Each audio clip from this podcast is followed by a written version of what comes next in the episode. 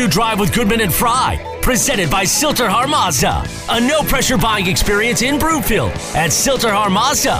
Find them at sthmazda.com. Live from the Sasquatch Casino and Wildcard Casino Sports Desk, here's Eric and Terry.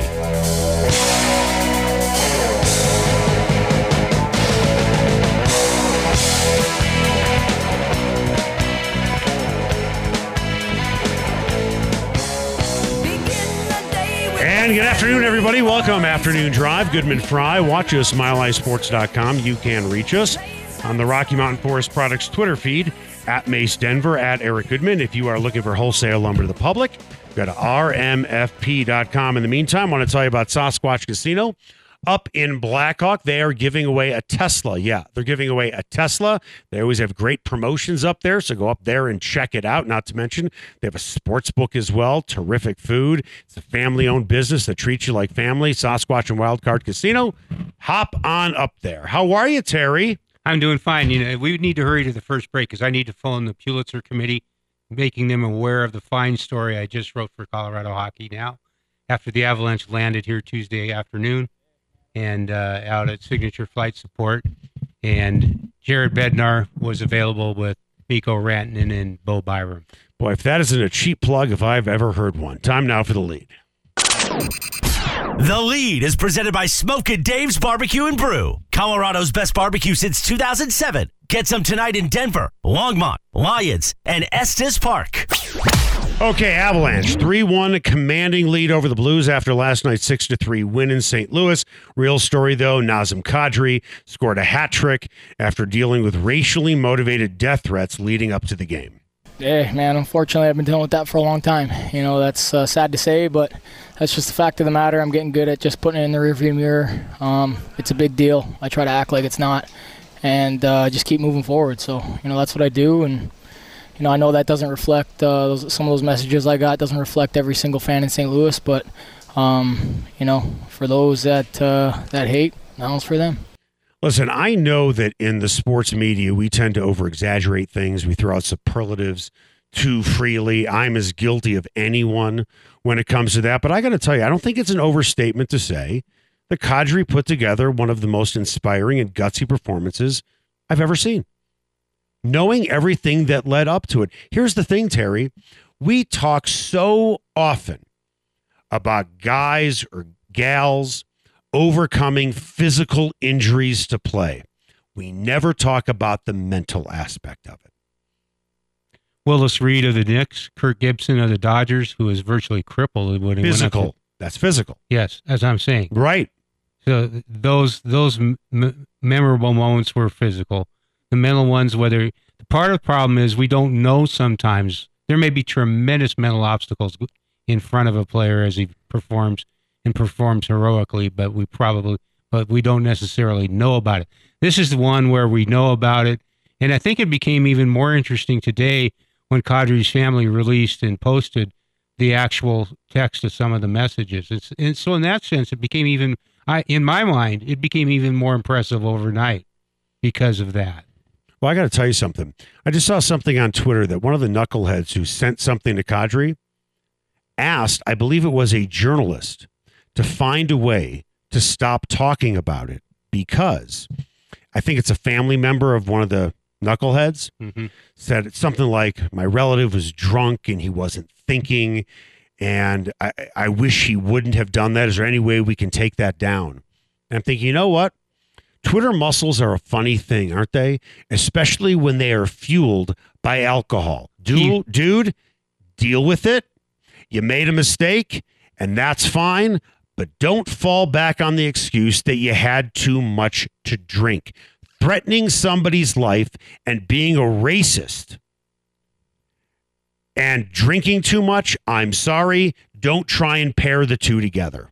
The, his teammates last night, Darcy Kuemper and Erik Johnson, last night representing the team, and today Bo Byram and Mikko Rantanen representing the team, both praised, uh, figuratively hugged him, and said how proud they were of him. And so it was a rather inspirational moment. And if the Avalanche go on to win the Stanley Cup, remember this was combined with several things here. It's combined with with the more mundane, the less important that they are clearing that second round hurdle. It looks like, although, although we we do need to put a little bit of breaks on in that the Avalanche have blown three to one series leads before. Right. Uh, the the 2014 against the Minnesota Wild when Nathan MacKinnon's rookie year they were up three to one and ended up losing in overtime in Game Seven, and Nino Niederreiter scored the winning goal for Minnesota. And they uh, 1998, which cost Marc Crawford his job, they were ahead three to one against Edmonton and lost. So put the brakes on a little bit.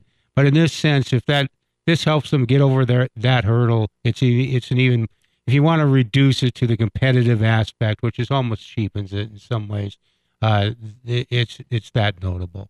Okay, so I want to take a step back with Kadri again. The only comparable that I can probably think of when it's overcoming something mental, and the two are different, but it is still overcoming something mental, is when Brett Favre lost his father. And on Monday Night Football, he went out there and tore it up. That showed great mental strength. I think for Kadri, this showed great mental strength to be able to compartmentalize everything that had happened over the past 48 hours. When it comes to physical injuries, I get it. The Michael Jordan flu game, Kerri Strug in the Olympics, and Kirk Gibson. I get all that stuff.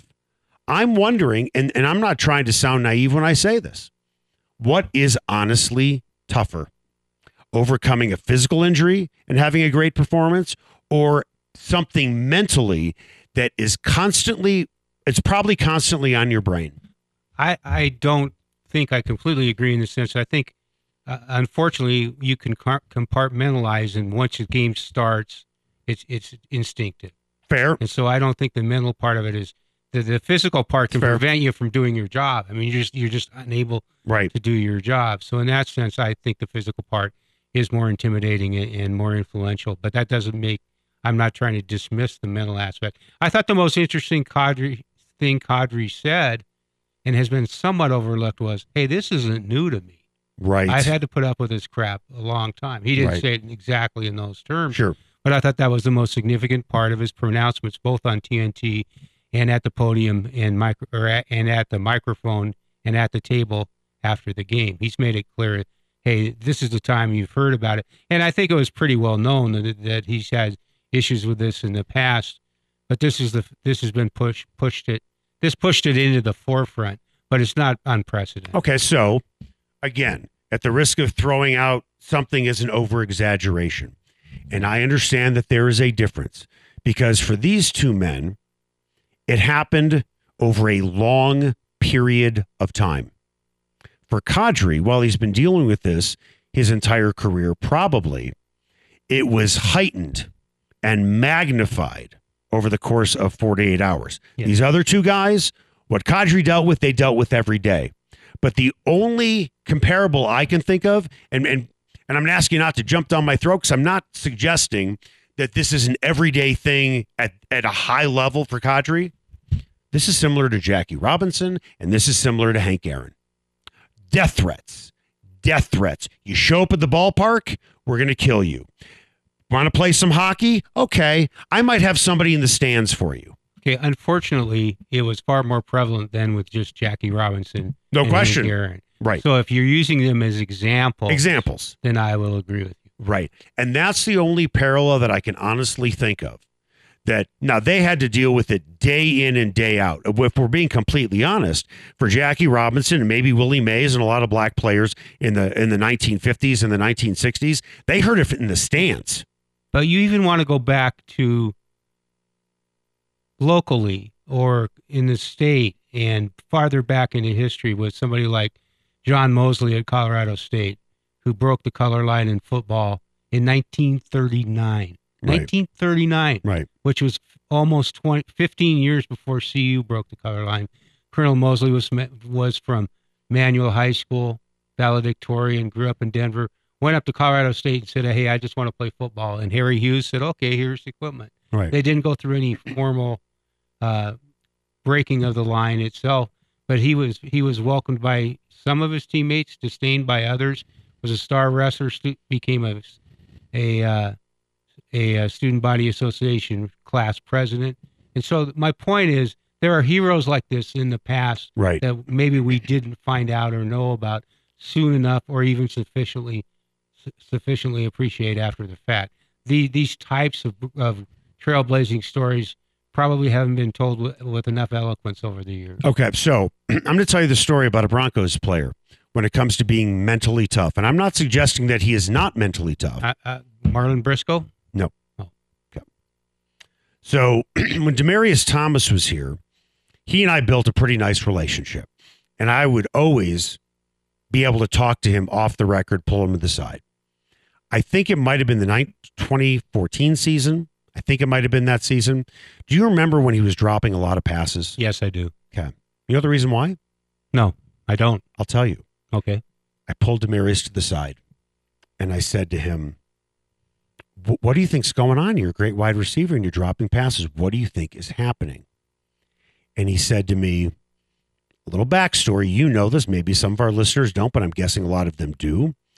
His mother and grandmother were incarcerated Yes, for that. dealing drugs. Yeah. I believe it was his grandmother that was released first. Okay. That sounds right. And he said to me, I'm having a very difficult time concentrating, even during games, knowing that my grandmother is watching me as a free woman. That's what he told me. That's how mentally tough it can be. hmm And I agree with your point that once you're on the field, you're in the middle of the game and you're probably not thinking about it. But I can tell you right now, Demaryius Thomas had a very difficult time with that. He was not looking to make excuses, but he told that to me very candidly. And what was your reaction at the time? Wow. Did you go on the air with it? Um, I think probably how I couched it was somebody close to Demaryius Thomas told me. Okay. I think I probably said it like that. But then again, I'll tell you exactly what I thought. First of all, I said, wow. My second thought was there are there's probably nobody on the planet who can truly empathize and understand what Demaryius Thomas is going through. How many NFL players have a mother and grandmother incarcerated? One is out and they feel this way hmm it's almost an impossible situation to relate to because I don't know anybody who can actually say they've gone through the same thing. Well, how is he able to compartmentalize and, and get get back on the right track on the field? I don't know, but eventually he did. I mean, his, his mother eventually got let out. So eventually, over the course of time, it wasn't as overwhelming for him. But getting back to the thing with Kadri, mentally tough, that he was able to compartmentalize and not only play well, but stick it to the Blues. Does it bother you that the, the age of social media has enhanced and uh, facilitated this kind this kind of crap? I, I think that's kind of par for the course. We already know that. Yes. Well, here's the thing. As a athlete, the it- keyboard warriors can now pop pop up anonymously and say whatever. well, but remember something. With social media, now fans have direct access to the players. All you have to have is their Twitter handle, and you can talk to them directly, and you can say whatever you want to. Back then, you couldn't, hmm but now you can. And now these athletes are getting these messages, and they can say they don't see them, they block, yada yada. I get that. However, once the first one comes through, it could be pretty jarring. You might block them next, but it doesn't mean it doesn't go through. Could this have happened in Denver in a parallel circumstance? What do you mean? Would would would Avalanche fans or Bronco fans or Nugget fans react under similar circumstances and be just as dumb as St. Louis? Abs- some, some, some. Absolutely. And, and Nazem Kadri showed a little class there, showed class there by uh, pointing out this is not. You look around you in the Right. re- in the arena; these are not the people necessarily. I'll, I'll, I'll, I'll put it to you this way. Do you know of any town that doesn't have a racist component to it with its population? The answer is no. I'm trying to think of No, no, they're- Modelo- I'm, I'm, I'm, You know what I mean. Yes. Major city. With that, there are plenty of racists who are sports fans. You sure? Yeah. So the point is, is that would it would it surprise me if some people in Denver did this? No. We're not immune to this. I'll ask you, would it surprise you if somebody from Denver went into a theater and shot everybody up? Would it surprise you if somebody from Denver went into a high school and shot everybody up? It's the same thing. People are people everywhere. They just are. Coming up after the break, we're actually going to talk about the game. And was there a defining moment in the game where you thought, man, this series is over? That's next.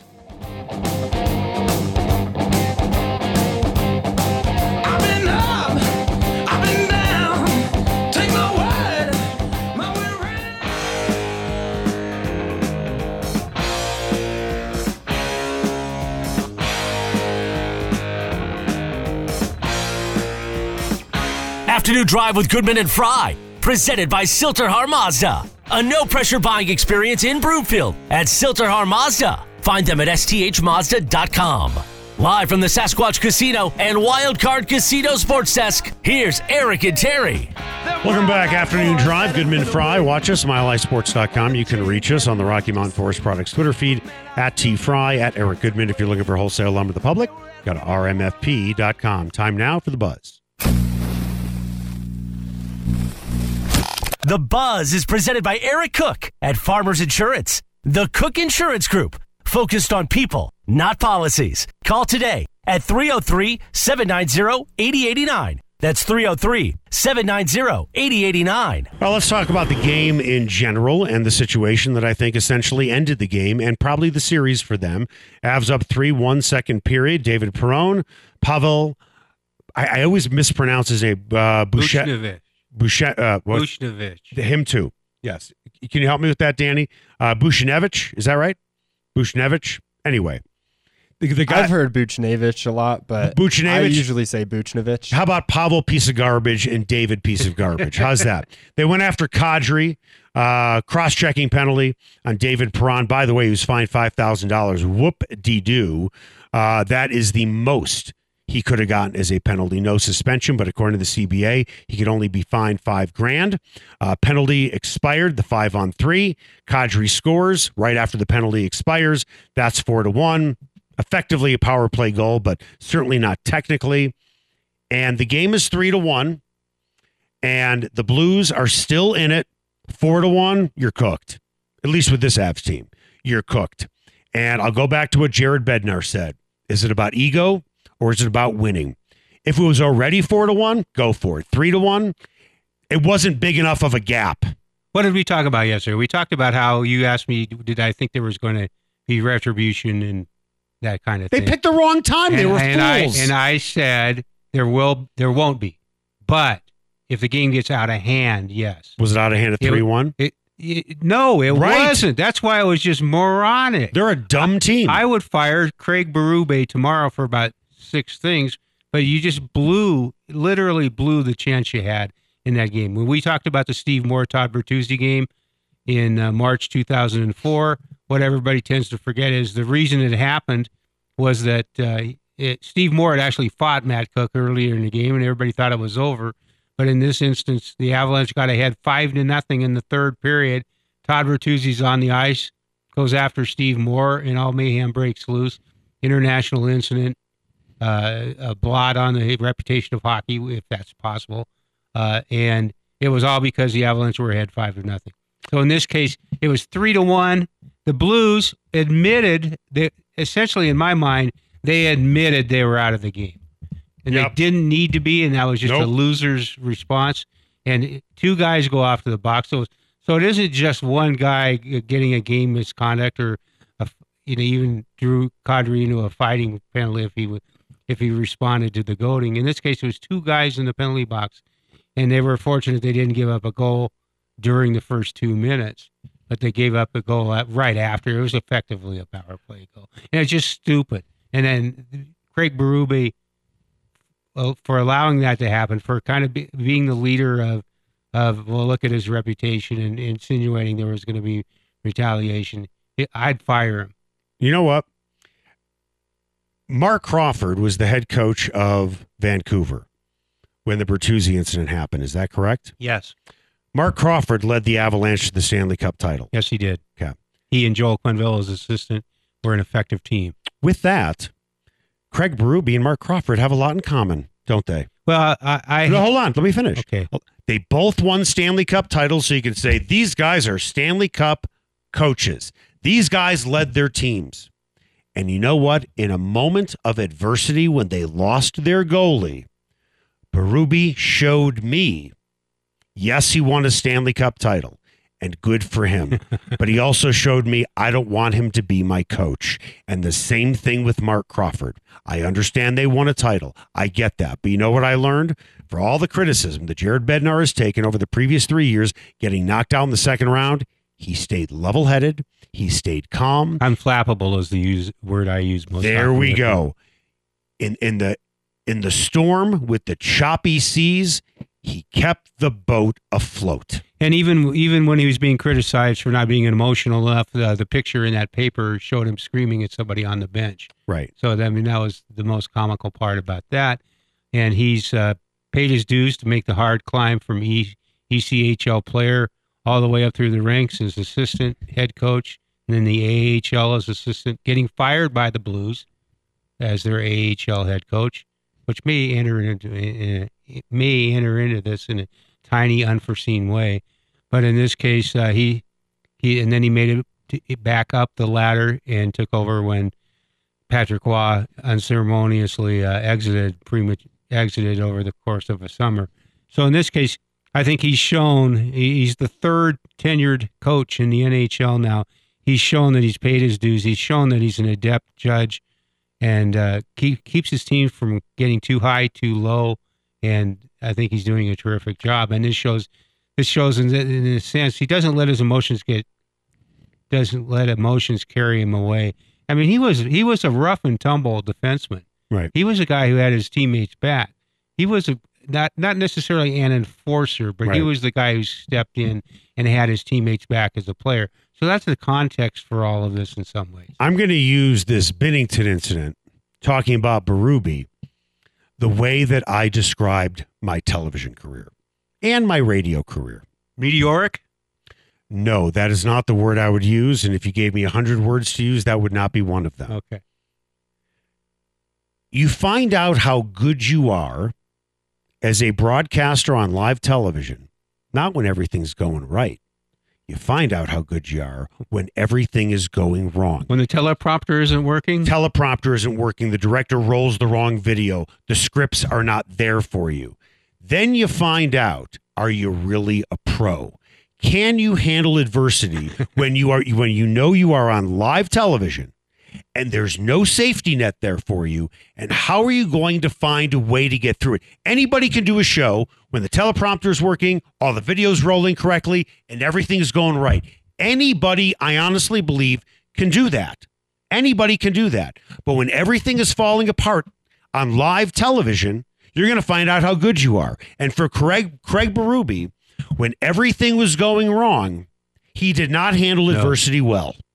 Well, he did two things. And when he won a Stanley Cup, everything was going well, so he looked like a great coach. But when it wasn't going well, as an we, fo- interim coach. we found out who he was when adversity strikes. No, no question about it. But he, he, uh, he egged this on with a comment about his rep, Kadri's reputation. That was just gratuitous. So it wasn't necessary. There's a way to stick up for your players, and then there's a way to not handle it and right and then when he was asked about, hey, you have you heard about Cod, the threats Kadri has received? All you have to do there and say, hey, there's two issues here: hockey and away from the rink. We're talking about. Let's talk about hockey. But I will say that, that nobody, nobody wants to be associated with that kind of crap. kind of like how former Avs defenseman and current Anaheim defenseman Kevin Shattenkirk handled it on Twitter today, saying exactly what you said. Two different things. That stuff does not belong on the ice. And Shattenkirk was traded for Erik Johnson in 2011. Very, That's that's very right. adept offensive, Right. offensive defenseman. But in this case, uh, Berube blew it. I, I'm disappointed in Doug Armstrong, the general manager of the Blues. He's not going to fire him in the middle of the series. And the Blues already no, no. I'm I'm just saying for not forcefully stepping up and issuing putting on Twitter, the Blues want to make it clear that we don't associate ourselves in any way, shape, or form with those morons. how, how do you like what the NHLPA did today? They put out on Twitter, "This is not acceptable in our sport." Yes, Hey NHL, we're waiting. yes. Hey NHL, we're waiting, Gary Bettman. But, but the NHL is surely and aggressively trying to co- combat its its image in some ways and, and promote diversity and spreading of the game and everything else. And this was a I don't I don't want to make it sound like well this is a prime opportunity for them, but it was in a way. It was a way they could have shown their sincerity on this front, and they didn't do it. Listen, there are not there are not a lot of minorities that play hockey at a very early age. But you know what diversity is in the NHL? International white players. Yes. That's diversity. That's what diversity is. Coming up after the break, CBS Sports gave out its first quarter grades. What did the Rockies get? That's next. back down. Well, I know what's right. I got just one life in a world that Carry on my wayward son. There'll be peace when you are done. Lay your weary head to rest. Don't you cry. Afternoon Drive with Goodman and Frei, presented by Silterhar Mazda. A no pressure buying experience in Broomfield at Silterhar Mazda. Find them at sthmazda.com. Live from the Sasquatch Casino and Wildcard Casino Sports Desk, here's Eric and Terry. Welcome back. Afternoon Drive. Goodman Frei. Watch us, milehighsports.com. You can reach us on the Rocky Mountain Forest Products Twitter feed at T Frei, at Eric Goodman. If you're looking for wholesale lumber to the public, go to rmfp.com. Time now for what's trending. What's Trending is presented by Low T99. Testosterone treatment made easy and affordable. For just $129 per month, they'll send you testosterone, supplies, and the price includes lab work. Go to lowt99.com. Okay, CBS Sports gave out its first quarter grades, gave the Rockies a C, and this is what they wrote.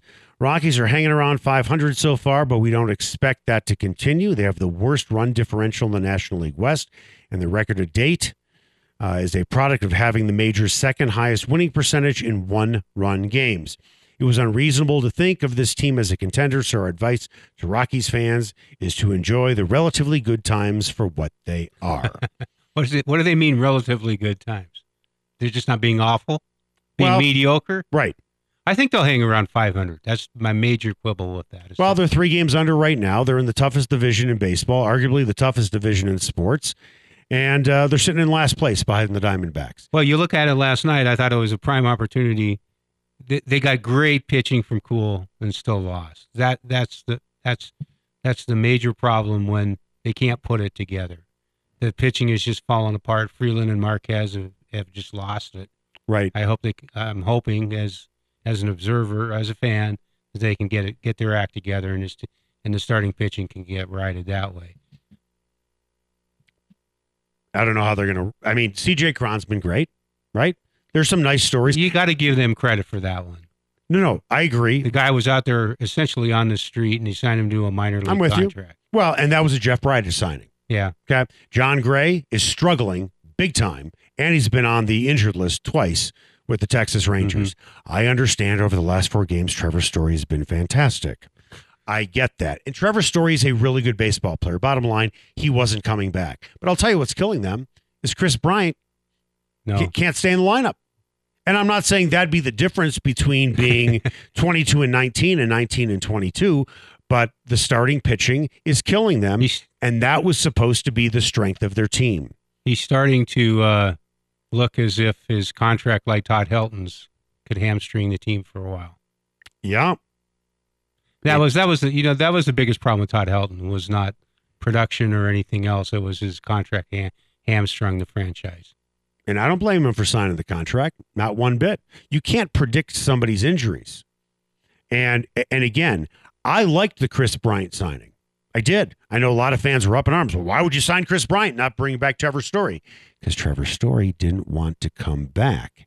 I, I you don't think guys could be bought into returning? I mean, I'm I'm not I'm, I'm not disputing you. no, I think you're probably right. no. But at some point, whether it's uh, Jerami Grant or anybody else, I think money money can talk. Jerami Grant got offered the same amount of money as the Nuggets gave him, but he wanted to be the man, and he knew he could be the man on a really They could have told him he was going to start. They could have started him, but I wouldn't have started. Honestly, let's be honest about Jerami Grant. He was terrific in the bubble, or I'm sorry, in the playoffs. hmm He was terrific in the playoffs and he played great defensively. I'm with you on that. Did he deserve to start? Maybe, maybe not. He was a role player for the majority of his career. But he had a great showing in the bubble, specifically defensively. The Pistons gave the Pistons gave him about 20 million.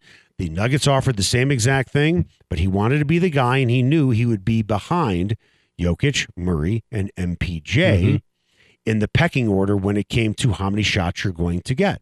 So for him, you know, athletes say all the time, it's about winning. No, it's about money. Now, when you're later in your career, um, and you've made a lot of money, It's about yeah, wanting to win. you might go someplace. For Jerami Grant, it was strictly a play. It was not about money. He wanted to be the man because he knew if he was averaging 20 points a game, maybe his next contract's going to be a little bit bigger. Trevor Story was not going to stay here under any circumstances. How about DJ LeMahieu? LeMahieu wanted to stay. He was upset because he and I talked about it. hmm He was upset the Rockies did not offer him a contract. There was like two, three weeks to go before the season ended. And I said, So what's going on with the Rockies and negotiations? He goes, Nothing. He knew he was gone. And by the way, this is the second time this has happened to him because he was livid at the Cubs for trading him. I think that's the most baffling part of the Rockies. It's not that calling them cheap is inaccurate. Uh, want, me to, want me to describe how I describe the, the Rockies when it comes to financially? No, go ahead. specifically with Jeff Bridich.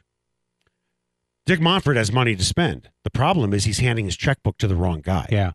And he's spending freewheeling. However, I do not fault, not one bit, I do not fault Bridich for bringing in those three relievers. Mhm. Wade Davis.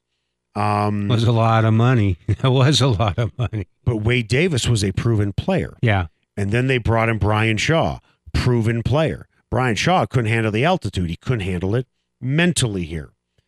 And then I think it was Chad Dunn. hmm He was a good. He was a pretty good pitcher. So I don't. I don't blame a GM for bringing in a guy when it's a good move. If it doesn't work out because this guy isn't playing well, this guy's injured, unless he has injury history, I'm not pinning on the, that on the GM. He, he can't he cannot foresee injuries unless a guy's in injury history. He cannot foresee Bryan Shaw mentally checking out because he couldn't pitch at altitude. Mhm. He couldn't foresee that. Ian Desmond, that was a bad signing. Yes, it was. That was a really bad signing.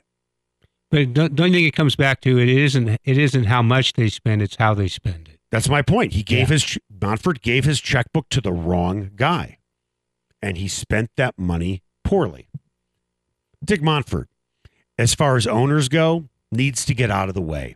And the problem with Dick Monfort is when he has an opening, he doesn't know who to call. And he's incestuous in the way he runs his business. He wants to promote everybody from within, and he doesn't know who to call. But I'll- you you you praised you you praised Mike you praised Tim Connelly for creating a family atmosphere. at the He did. Don't don't the Rockies have that family atmosphere? Uh, they do- Literally the family atmosphere. They, they do. They do have a family atmosphere, but quite frankly, I don't care about a family atmosphere. I want to look at the standings and see a team that's winning. That's what I care about. Even with the Nuggets though? They are winning. They make the playoffs every year. Well, I think- darn do. Well, but wait a minute. but, but wait a minute. Uh, for the first time since I believe it is 1988, they've gotten to the second round three or four years. Mhm. That's Nuggets history we're talking about here. yes. Nuggets history. So that's an accomplishment. I don't blame them for not advancing past the Golden State Warriors. First of all, Golden State it was ticketed once Curry came back to go to the Western Conference Finals anyway. Okay. And then you don't have your top two scoring options for the majority of the season. I'm not putting that on Mike Malone or Tim Connelly. He doesn't. What I put on Tim Connelly is he gave a contract extension, a max deal to MPJ too soon. And that's a fair criticism Yes. because it turns out the day it happened, I criticized it. And as it turns out, I don't want to be right, but I am. Had another back surgery or had another surgery. And honestly, I don't think Michael Porter Jr. honestly is tough enough mentally. He can't guard anybody. He, and I don't think he understands basketball. And what I mean by that is he's got a great shot. I don't think he knows what to do without the ball. I think I don't think he has any clue what to do without the ball. He just stands there. He's a classical AAU player, which is I'm the best guy on the floor. I can stand in one spot, throw me the ball, I'm gonna hit every shot because I'm better than everybody else on the floor. He doesn't know how to move without the ball. It's as mm-hmm. if he has no court sense.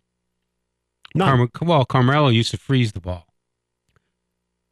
Carmelo used to freeze the ball, but Carmelo Anthony, outside of Nikola Jokic and probably Alex English and maybe David Thompson, he's on the Mount Rushmore of Nuggets players Yes. because he pulled them out of the abyss. Alex English was the most unappreciated of them all. Well, nobody appreciates a mid-range jump shot. Certainly doesn't get on Sports Center. Back Mhm. then, they didn't really have Sports Center. What do we have coming up on Mountain High Appliance? Just in case you missed it. A couple of NHL playoff games this evening. Uh, one between Carolina and New York, the other Calgary and Edmonton. We will talk about those games and see if we've got a couple series about to get evened up on the other side, right here on Afternoon Drive with Goodman and Frei on Mile High Sports.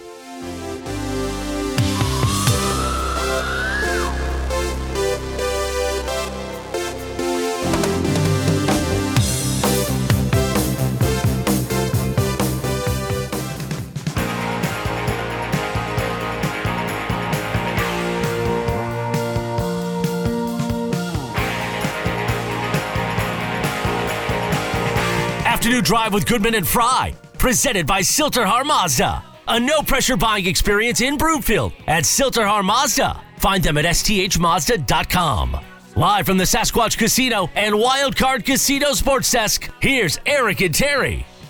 Welcome back. Afternoon Drive. Goodman Frei. Watch us, milehighsports.com. You can reach us on the Rocky Mountain Forest Products Twitter feed at tfrei, at Eric Goodman. If you're looking for wholesale lumber to the public, go to rmfp.com. In the meantime, I want to tell you about my guy, my friend, Eric Cook at Farmers Insurance. I've worked with Eric for over five years. He does my auto, he does my home, he also does my health insurance as well. And a lot of insurance agencies, they do not do that stuff, but he does. And I love the fact that he's quick to return phone calls and emails. He makes me feel important. I got to tell you, a lot of people in the insurance world, they just kind of take you for granted. With that, Eric, how are you, my friend? I'm doing all right. How are you today, Eric? Good. I wanted to talk to you about the claims process. Uh, and and how that works with you and how quickly and diligently you get that done for your clients. What is your process?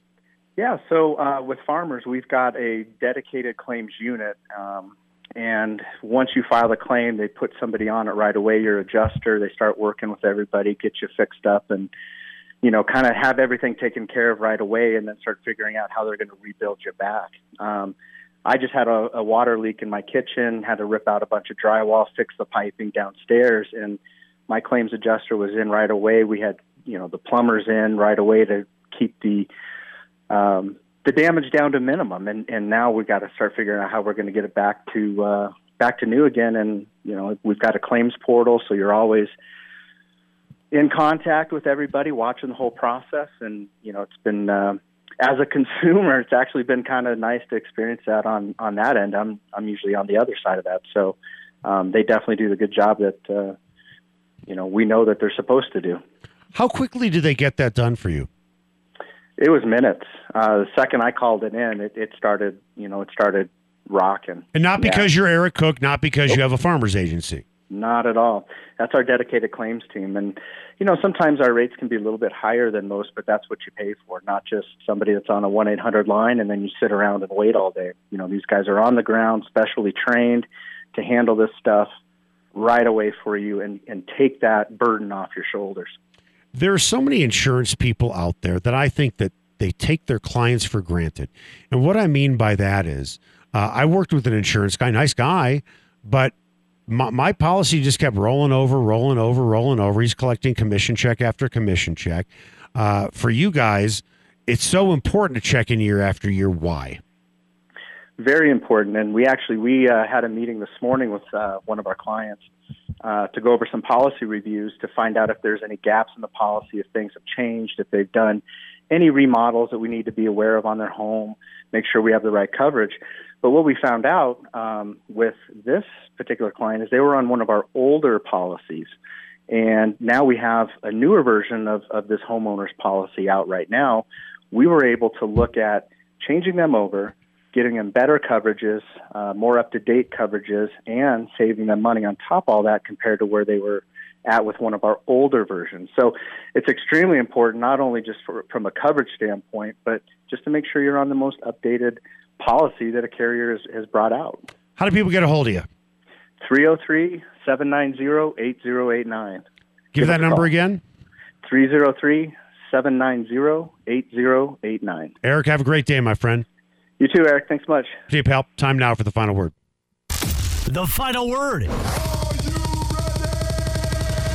Presented by Greenfields Pool and Sports Bar in Lakewood. Greenfields has everything under one roof, including the best happy hour in town. Two for one wine, well, and drafts from 3 until 7 p.m. Just in case you missed it. Presented by Mountain High Appliance, Colorado's favorite appliance store for 25 years in Louisville, Colorado Springs, and now open in their new store in Littleton. Go to mountainhighappliance.com. Just in case you missed it, NHL playoffs, there are three series remaining after the Lightning finished their sweep of the Florida Panthers.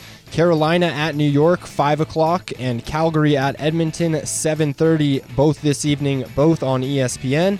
Hurricanes and Oilers lead their respective series 2 to 1. Do the Rangers or Flames even the series tonight? I'm going to go with uh, the Flames. The Flames tonight, and I'm going to go with the, with the uh, Pan- the uh, Hurricanes tonight. So those two. Well, I'm going to stay consistent because those are both of the teams that I thought would advance anyway. So, you know, they better win tonight, or else I'm going to look like a schmuck. Not that I don't always look like a schmuck. There was a little bit of ugliness at the end of the Carolina New York game the other night too. Right. And so uh, it'll be interesting to see how the coaches handle that and how the teams handle that. Right, right. Just in case you missed it, the Nebraska Cornhuskers will suspend their tradition of releasing red balloons after the first touchdown of home games due to a global helium shortage. The program began the tradition back in the 1960s and does it every home game when the Huskers score their first touchdown. Some in the community have expressed environmental concerns about the red balloons, and the Nebraska student government even voted to end the tradition last November. Is this the end of that tradition, or as the athletic department announced, is it simply a suspension? It's the end of it. Once things go away, they never come back. I, I don't think. You know, you could, I could even uh, tie this to uh, when the University of Arkansas was discussing whether to pl- keep playing the song Dixie as the unofficial athletic anthem, and there was much controversy down there before they decided uh, de- decided this, through the student senate and other means that they were never going to play it again. Uh, there was danger of a renegade playing of it by the band. The song Dixie went away. I, I see this as something similar, and and they also did the same thing with the Eyes of Texas. Right. I feel badly for Nebraska. Why? I just do. Does this seem that doesn't seem like a big deal to you, or what? No, I really don't care. you know what? If it's better for the environment, get over it. There's Huskers a place called there's a place called Nebraska. Good old Nebraska youth. Is You, their, got to get in the spirit. Is that their? Uh, you got to go to the sidetrack lounge on the day of a football game in Lincoln. You got you got to hear Yeah, them. yeah. I need. I need to go there in the 1970s and 80s when they were good. Well, they they still managed to have a good time. No, they have a good time. They just don't have a very Go good to team. Misty Steakhouse. There's, They- a, there's a statue of Jerry Tagge behind the bar. They they found out in a hurry, in a in a New York minute, that the Big 12 is not the Big Ten. They found out that very quickly once they joined. That they don't have they don't have the Kansases to push around anymore. Well, they got they have Northwestern or uh, not no no Northwestern's a pr- pretty decent team. yes. Yeah. So Nebraska last year finished sixth in the Big Ten West. They- They have not been relevant in that conference since they've joined. Maybe they've had one good season. They're relevant. Well, they do. They still have a good time. Good. Good. Hope you have a good time losing. Because that's what they're having right now, right? Are they having a good time losing? Rather be dead than red. There you go. I mean, there's a great saying. But Scott Frost has shown absolutely no class and poise in blaming, scapegoating his staff Right. Right. for, for all that went wrong, including Matt Lubick. Right. And uh, so I don't have much sympathy for him, to be honest. That was Mountain High Appliance. Just in case you missed it, you can walk into any store, try out the appliances before you buy them. When you make a purchase, like an appliance, yeah, it's, it's not going to be cheap. So you want to make sure you're getting what you need. You need to work with the sales staff that can really help you out to get what you want, whether it's something to fit your budget, something high end. They've got it all. Uh, Mountain High Appliance, I'm telling you, it's the best. My fiance worked with them, and she could not say enough good things about Mountain High Appliance. You can find them in Louisville, Littleton. You can also find their clearance center in Denver. Coming up after the break, just how significant was Nazem Kadri's night on the ice last night after what happened 48 hours or so before the game. That's next. Hey,